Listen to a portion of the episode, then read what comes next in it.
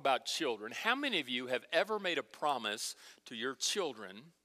You intended to keep that promise, but in your best effort, you did not keep that promise. Anybody? Come on. Every hand, you don't have a child, okay. How many of you have been disappointed by your parents who didn't keep their promises? That's what I thought. You know, it's hard for us, even in our best intentions, to keep all of our promises. Because no matter how much affection we have toward those that we make promises to, and no matter what our best intentions are, we often do not keep those promises. Correct?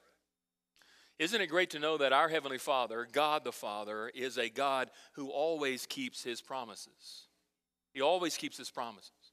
And He enters into a covenant relationship with His people. And because of His nature, He is incredibly faithful. And in His faithfulness, He maintains and He keeps every single one of His promises. And when God promises, it's not only with the best intentions, but he puts all of his effort into fulfilling that which he promises, and he always does what he promises. But us, on the other side, we don't always live up to our promises. We don't always live up to our own expectations, much less God's expectations and the covenant relationship that we entered into with him when we came to faith in Christ. So, what we're going to talk about today God's people renewing their covenant relationship with Jehovah God.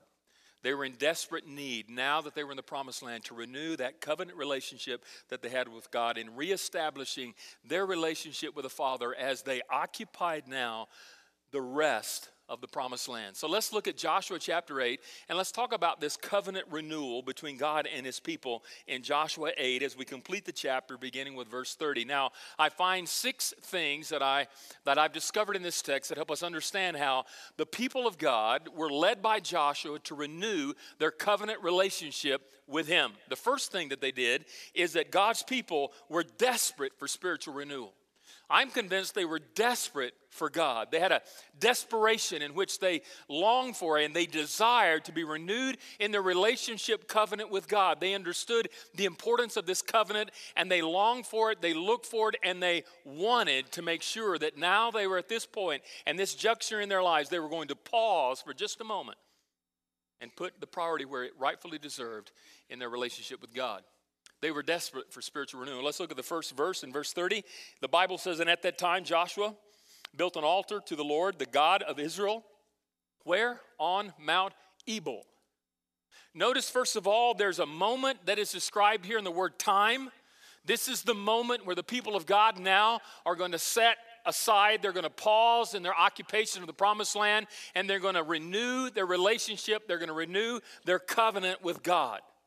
A covenant is simply a bond, it is simply a, a negotiation, it's a contractual agreement, it's a promise between two people. And uh, you make a covenant with God, and God makes a covenant with you. And in that covenant relationship, God promises to do some things, and you promise them to do some things. And this is an opportunity now for the people of God to renew that covenant. This is the moment that is appropriate for this response. God's people have walked across the Jordan on dry land. They have defeated Jericho, this massive city that intimidated them the first time they saw it. They have overcome the sin of Achan and the defeat of Ai, only to now charge Ai and to see Ai because of the instructions and the provisions of God for Ai now to fall. The people of God now have a stronghold in the promised land. They now have some land that is theirs. They are occupying a part of the promise of God. And it's now at this time, this is the moment when the people of God are now going to renew their covenant relationship with God. And the reason why this is the moment is because there was a mandate that was handed down by God through Moses to Joshua and to his people in Deuteronomy 17 27 two chapters, Deuteronomy chapter 17 and Deuteronomy chapter 27, God speaks through his prophet and his spokesman Moses and hands down now this mandate. And he says through Moses to the people, when you enter into the promised land, you must pause for a moment and take the time to renew the covenant relationship that I have with you. This is the moment. Why? Because it's mandated by God. God desires that his people pause before they progress any further to evaluate and assess their, their spiritual condition and to see that they are in need now. It is a necessity before they go any further to renew their relationship and their covenant with Him. And I want you to notice the movement of the people. They move from where they are in Ai. They venture about 20 plus miles north of Ai to a, a mountain called Mount Ebal, where God, through Moses in, in, uh, in uh, uh, Deuteronomy 17 and Deuteronomy 27, where he says that they are to go to Mount Ebal and they are to conduct, they are to hold this massive celebratory worship service. Why would they go to the lengths to do that? Why would they pause the occupation of the promised land and evaluate and assess their relationship do that? Because God desires it, and I think they also are desperate for it. I wonder how desperate you are in renewing your covenant relationship with God. Is it what it ought to be? In an, in an assessment and an evaluation of your covenant relationship between you and God? Is there some aspect of your life that doesn't measure up to the requirements or the righteousness of God? Is there something that you have failed to implement? Is there something that you have failed to remove? Is there something that you have done that He has forbidden? Or there's something that He's asked you to do that you've not accomplished or you've not done? Is there some thought that you're thinking, some emotion that you're feeling? Is there something in your life right now you can identify it? Well, you would have to say, in assessing my life and evaluating where I are, where I am in my covenant relationship with God, there is a necessity for spiritual renewal, to renew my covenant relationship with Him, to confess it, to lay it on the altar, to take this time to link up with God afresh and anew so that I can leave this place empowered by such a commitment. God's people realized that before they could progress from where they were and occupy more of the promised land, they needed to renew their covenant relationship with God. I'm convinced you cannot progress beyond where you are unless you evaluate and assess your spiritual condition and renew your commitment to the Lord so that then through that renewal you can move on into the fullness of the blessing that it has for you in Christ. Don't rob yourself of the bounty and the blessing the provisions of God through a renewed covenantal relationship with Him. How desperate are you for such a renewal? For such a revival, for such a restoration, to walk once again in the fullness of a right relationship with God the Father found through faith in His Son. They were desperate for spiritual renewal. Secondly, they were devoted to faith's expression.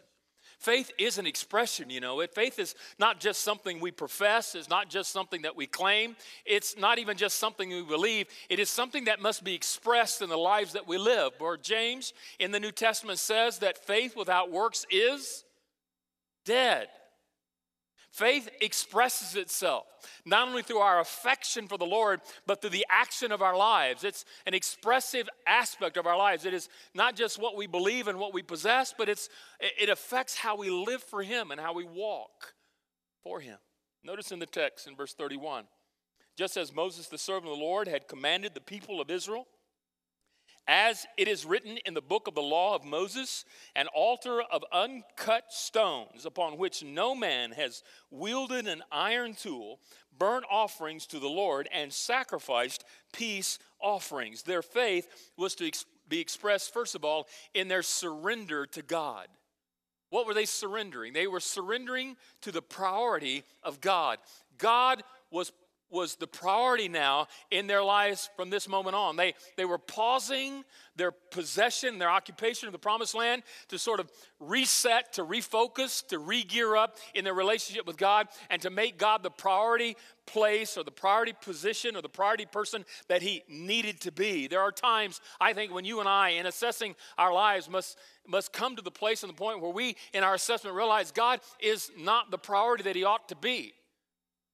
Could it be possible that Israel at this point, their priority was to, was to finally find some relief and some release in the promised land after having defeated two major cities and two major battles now to go and not to make God their priority? I think sometimes it's more difficult to make God the priority of our lives after victory than it is after defeat.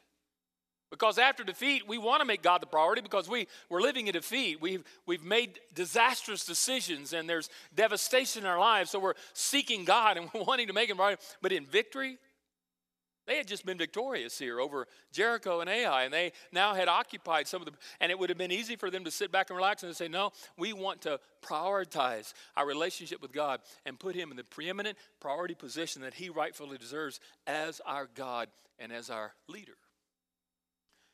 And so they understood that. Not only were there surrender to God and making Him the priority of their lives, there was submission to the plan of God, and that He submitted, and Joshua did, and the people of God submitted to the plan of God. If you notice in the text, how did they build the altar? They didn't build it with man made things. They didn't take their own tools and, and carve out stones that would be exact and that would fit according to their specifications to an altar of their choosing. God told them that you must seek out among the land there in, in the valley between the two mountains. You must seek out the stones that I have prepared. Do not allow any, notice he says, do not allow any of them to be cut. Use uncut stones. No iron tool is to be used in the formation of this idol. Why? Because he did not want them to take pride in their own building of their own altar. He wanted to provide not only the sacrifice, but he would have provided the altar. He said, I, I don't want you guys to put any effort into what I've already provided for you. I've already got the stones exactly in the place that I placed them so that you can find them and then find them and you can place them where they need to go in the building of an altar in which you're going to put the sacrifices upon and offer them to me. And so there was a submission to God's plan. God always has a plan. And he's not so much interested in our plan, but he's interested in his plan. And it's us who must come to him and say, Lord, what is your plan? And as God reveals to us his plan, we then, as a people, submit to the plan that God has so that God can maintain the priority position that is rightfully his, which leads us then to the third aspect about faith expression is that it was sacrificial. Notice that they offered sacrifice on the altar. They offered sacrifices on the altar. I feel like the on Wizard of Oz, don't pay any attention to that person behind the screen.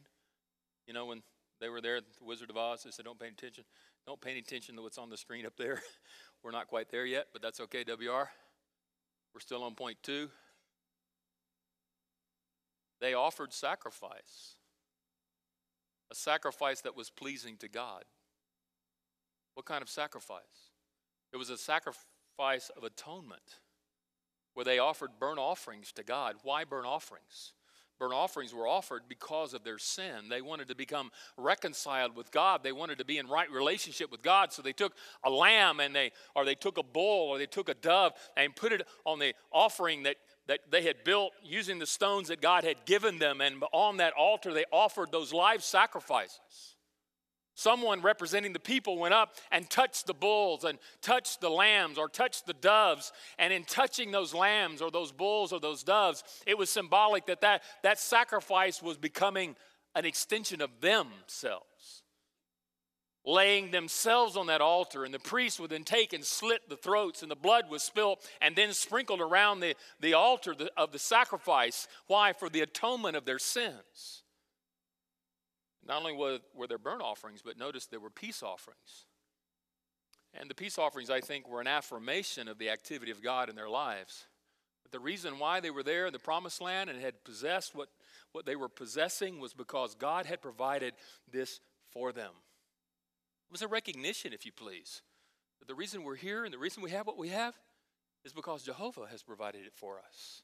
He's granted it to us. And because of that, I am going to now then appreciate what God has given by thanking Him for what He has provided. What, are, what is a holiday that's coming up? It's called what? Thanksgiving. Thanksgiving is more than just about a couple of Indians and some pilgrims getting together and, and slitting the throat of a turkey and having the first, you know, stuffed turkey for Thanksgiving. I heard the other day that there's some people that have different things at Thanksgiving. Somebody said they had spaghetti, and I heard somebody else say, well, that's nothing. We have lasagna. I don't know what you have. It may be some exotic animal as well or some other exotic food, but it, it is a moment and a time for us to get around the table as a family to do what? To give appreciation and affirmation for what God has done and to thank Him for the bounty and the blessing that He's bestowed upon His children. And that's what they were doing with this sacrifice, with this altar, is they were giving thanksgiving to God for what He has done and what He has provided, as well as offering unto the Father a substitute for their sin against Him, so that they can then, as they continued on in the possession possession of the promised land, walk forward now in a right relationship with God. I wonder if we have such an expression of our faith, in that we are willing to surrender to the priority of God, That if we, as we surrender to the priority of God, are willing then to submit to the will of God in every aspect of our lives, and then as we submit to His will in every aspect of our lives, to offer Him a sacrifice that is pleasing to Him. I wonder if our lives are pleasing to Him. Or doesn't it say in the New Testament that we are to be living sacrifices? At the presentation of ourselves before a living God, we are living sacrifices, giving our all to Him.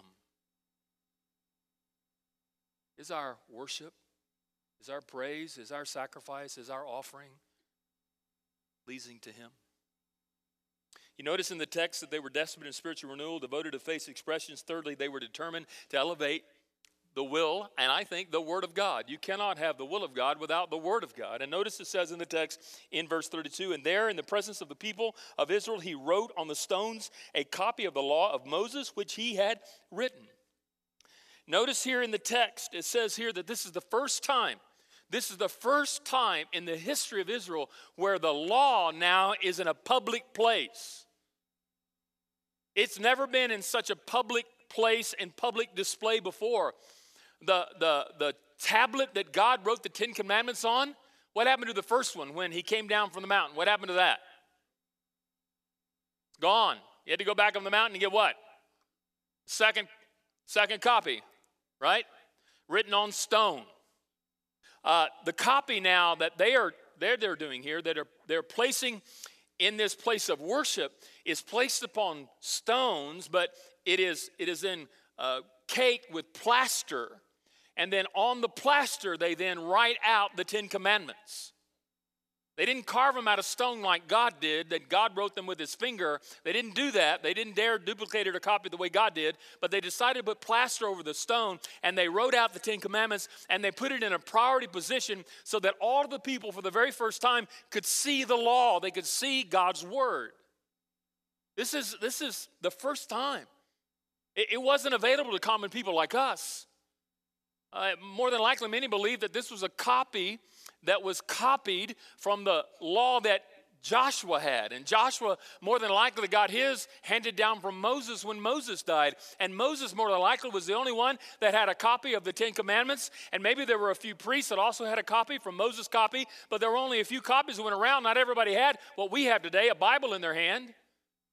And somebody here not long ago went to China, I think they said they went to China and they took a couple of uh, some, some Christian literature and they didn't have enough Christian literature to get out because as soon as they got it out, it was taken from them. There are people all over the world today who do not have access to the Word of God like we have access to it and who are longing for it, and who hunger for it, and who want it badly. And they'll take any aspect of it written anywhere so they can, they can use it for themselves. And this is, I think, very, very key here in this incredible display of the Word of God being brought out in a public place. From now on, people can come to this particular place in this valley and can see for themselves. As they see it, they can read it, they can understand it, seek to interpret it and apply it, and live it out in their own lives. It's a phenomenal thing. And so we see here now the, the, the preeminent place that the, that the Word of God has in this incredible celebratory worship service where God's Word is preeminent. It is positioned in its priority place. Why? Because the people have never seen nor have they heard it in such a fashion. Many believe that this is the second reading of the book of Deuteronomy, by the way. Moses more than likely read the book of Deuteronomy to the public and it hasn't been very long since he read it. Now Joshua's reading it in this incredible assembly of believers who have been gathered now for this celebratory worship service.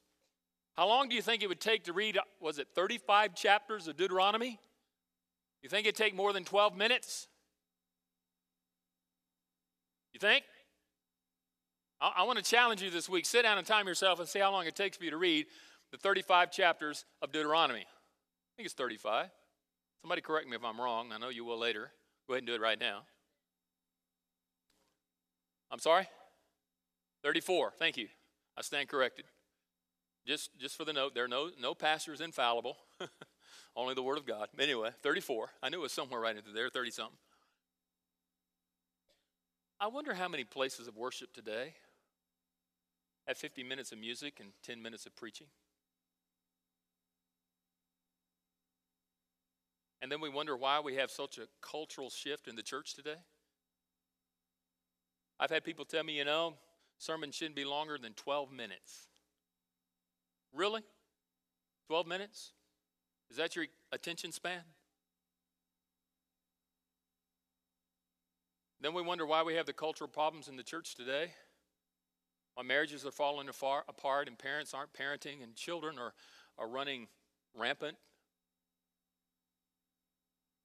The Word of God has ceased to be the priority, preeminent place that it rightfully deserves here. You know, when we get to heaven, there's not going to be any more Bible, there won't be any more teaching or preaching uh, because we'll know everything there. But until we get there, I'm convinced that this is the model for worship. And the Bible should not only be centric in everything that we do, but its exposition, its application, and its calling us to repentance and renewal should take the priority place in the place of worship. And I'm convinced if a pastor can't get up and at least for 35 minutes expound and exposit on the Word of God, he ought to just stay home.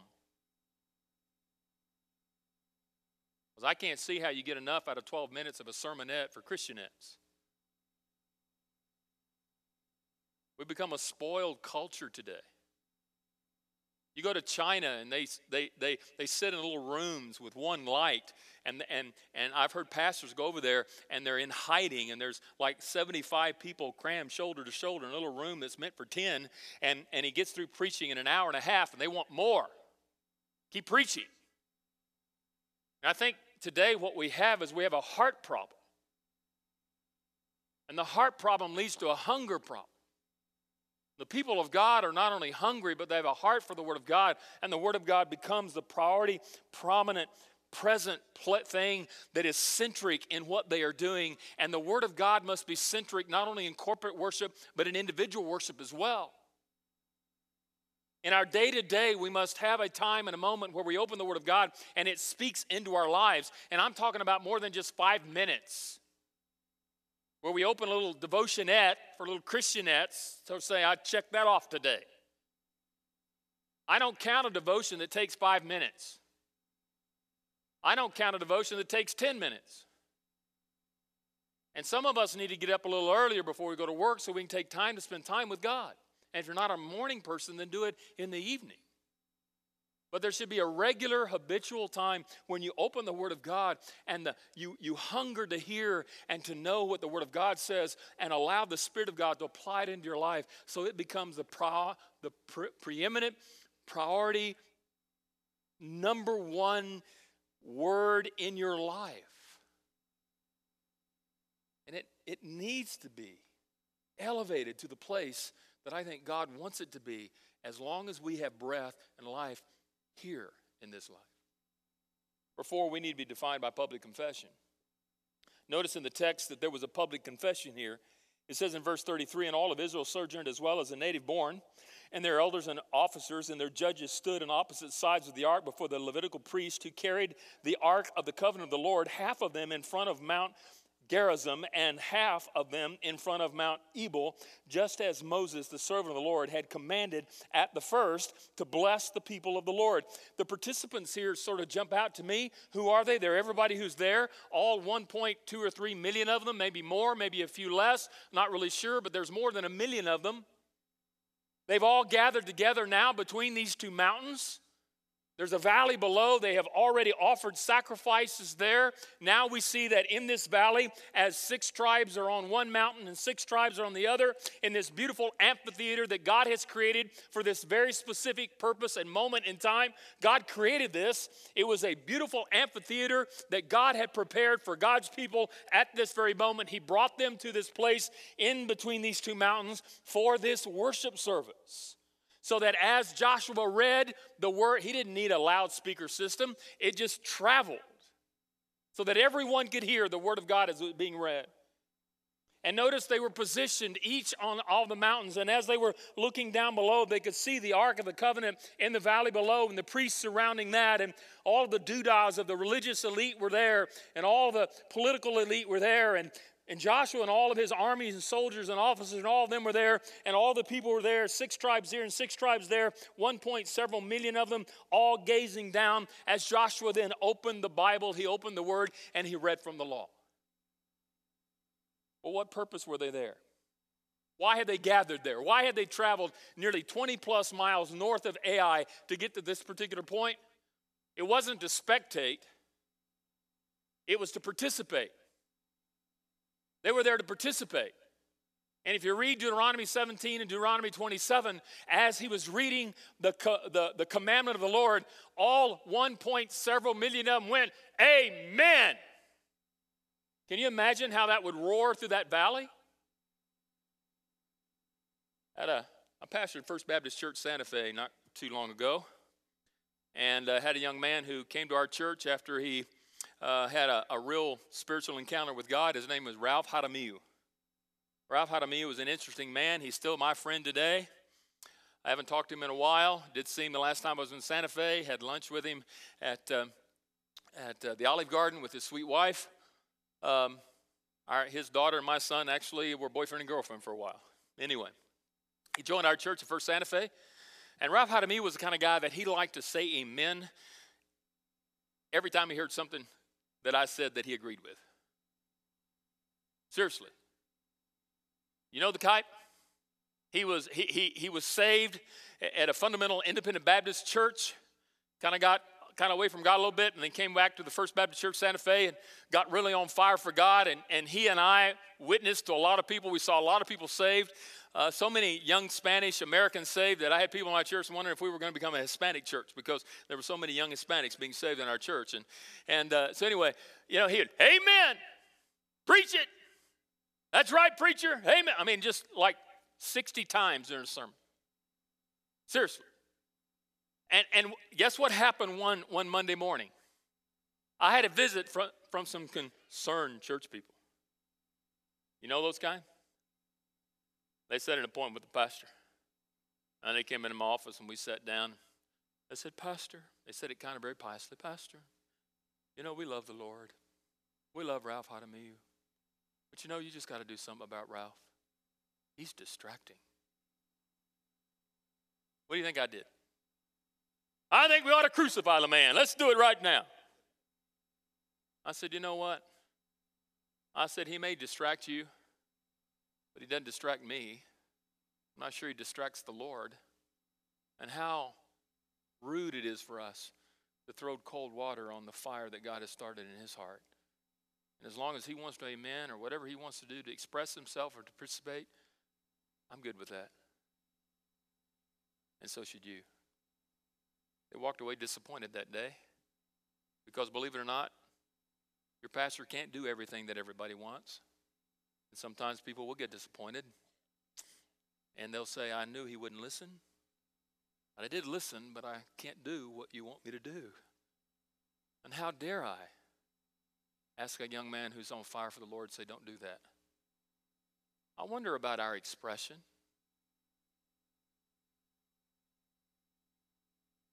Are we here as participants or spectators?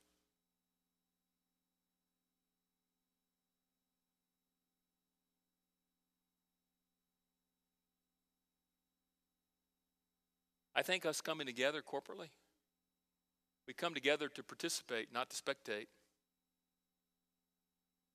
And we ought to participate in every song, whether we like the rhythm or not, every word, whether we know them or not, just mum, hum something. I've seen the choir do it.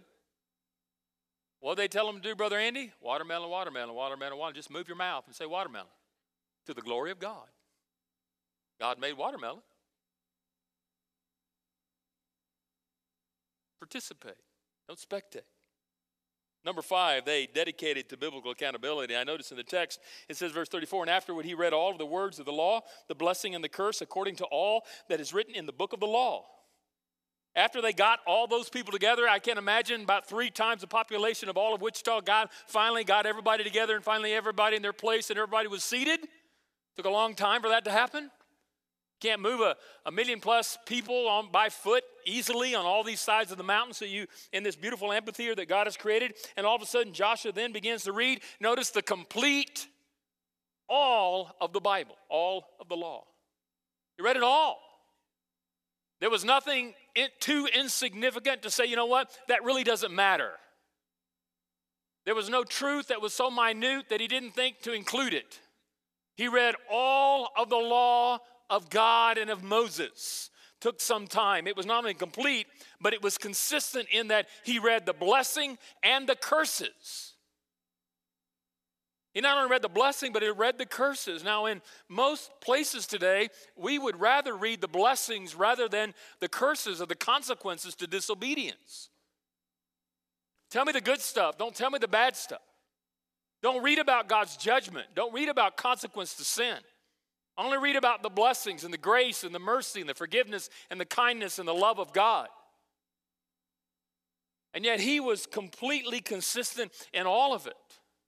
And in this covenant relationship, God said, if you obey me, there are blessings. If there's disobedience, there are consequences. Sin has consequences. And there are some places today where the word sin is not even mentioned. If you never mention sin, how can you ever talk about the cross? There's no jot, no tittle singled out as insignificant or unimportant. You read from it all. How much of this is important here that you hold in your hand? How much? Now, are there some places you like better than others? Come on, right? Some places you gravitate to quicker than you do others? How about those places where there are a bunch of names there? Do you like that place? Huh? How about the places where there are Levitical covenant type things? Or do you do you gravitate toward those? No, we don't. But I think we need a healthy dose of all of them from time to time. Or you'll never have balance in your walk with Christ. Number six, number last, I could spend all day on that, but number six, they were driven to inclusive responsibility. Take a look at the end of the text. It says, There was in verse 35, there was not a word of all that Moses commanded that Joshua did not need read before all of the assembly of Israel. And the women and the little ones and the sojourners who lived among them were present. It's interesting that he comments there in the end, everyone was there the rich and the poor, the young and the old, the men and the women. Those that had embraced the faith, who were not national Israelites, were there. Through circumcisions and through professing faith in Jehovah God, we're also part of this incredible, wonderful covenant renewal with God. But notice also the little ones were there. The little ones. We included them in the service this morning. They should never be excluded. And I think what he's conveying here is that all of us have an individual personal responsibility where we stand before God accountable for our own lives. There is an individual accountability in which you one day will stand before God and God will ask, Why should I let you into my heaven? no one can stand in that place for you. There's a day of accountability when each of us will, will be asked, What did you do with what I entrusted to your care? How do you invest what I gave you to invest in my kingdom work? And no one will be able to step in and answer for us. There's an individual responsibility where er, every single one of us must not only read, but we must understand and seek to apply what God has, has admonished us to live out in our personal lives where we are individually, personally responsible for the way that each and every one of us lives out our lives in following Christ. But I think not only is there a personal responsibility, but there's a corporate responsibility here too, in that there's something that happens when I get with other believers, because the Bible says, Forsake not the assembling of yourselves together as the habit of some. So when we gather together in a place of worship and I stand next to somebody and I say, Yes, God, I commit. Amen. I'll live that way. I've got somebody who's heard me testify. I've heard them testify. And when we walk out the door and I see them not living up to their covenant relationship with God, guess what? I put my arm around them, maybe around their neck, and I say, I love you, brother. I love you, sister. but you're not living up to your covenant. You're not living up to your commitment. And we somehow have lost the personal accountability to each other and helping each other in a loving, humble, giving, selfless way. Encourage and admonish each other to live for the Lord. I would hope and pray that if you saw me out there doing something that somehow denigrated the cause of Christ or, or disgraced the witness of our church or the gospel, that you would come to me and say, Hey, Pastor, not say it piously, but say, You know what? You did something that, well, wasn't really Christ honoring, and I'd like to walk with you to help you. Maybe someone in your life group or your life group teacher or somebody might say something or see something and come alongside you for a while, knowing that they must do it in humility because if they do it in any other way other than humility, guess what? Soon they too will fall, the Bible says, and they're going to need you to walk alongside them help encourage and admonish them to live for the Lord. There's a corporate responsibility and a personal responsibility in this text that is huge in them coming together and including everyone, everyone, young and old, male and female, to stand before God and to renew their covenant relationship with Him. So, what does all this mean to us today? In short, here it is. This is the Mosaic covenant, isn't it? But we're no longer under the Mosaic covenant, are we? Come on, church. Are we under the Mosaic covenant? No. What was the Mosaic covenant? Obey, be blessed. Disobey, get punished. Judgment, right? Their inability, even their best intentions and with their best affections for God, they would fall short. And in their disobedience, what would they do? They would offer sacrifices once a year on an altar in a city called Jerusalem, in the temple, in the holy place. And that animal, as they touched it, would become representative of them. The, the, lamb, the lamb or the goat or the, the, the dove, it was slit, the blood was spilt, it was sprinkled around the mercy seat. And as a result of that, their atonement for sin became a reality.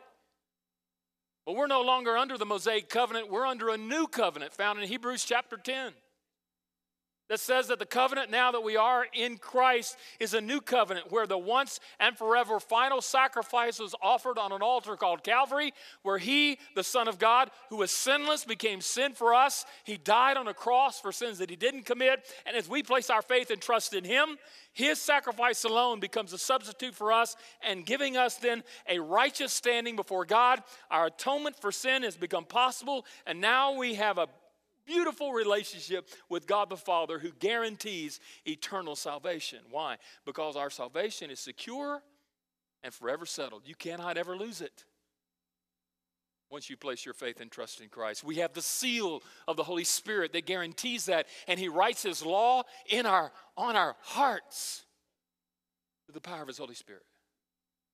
And even in our best intentions in this new covenant for this wonderful sacrifice named Jesus, who took him upon himself our sin against God, even with the best intentions and with the greatest affections, guess what? We fall, we fail, we sin. Right? Right?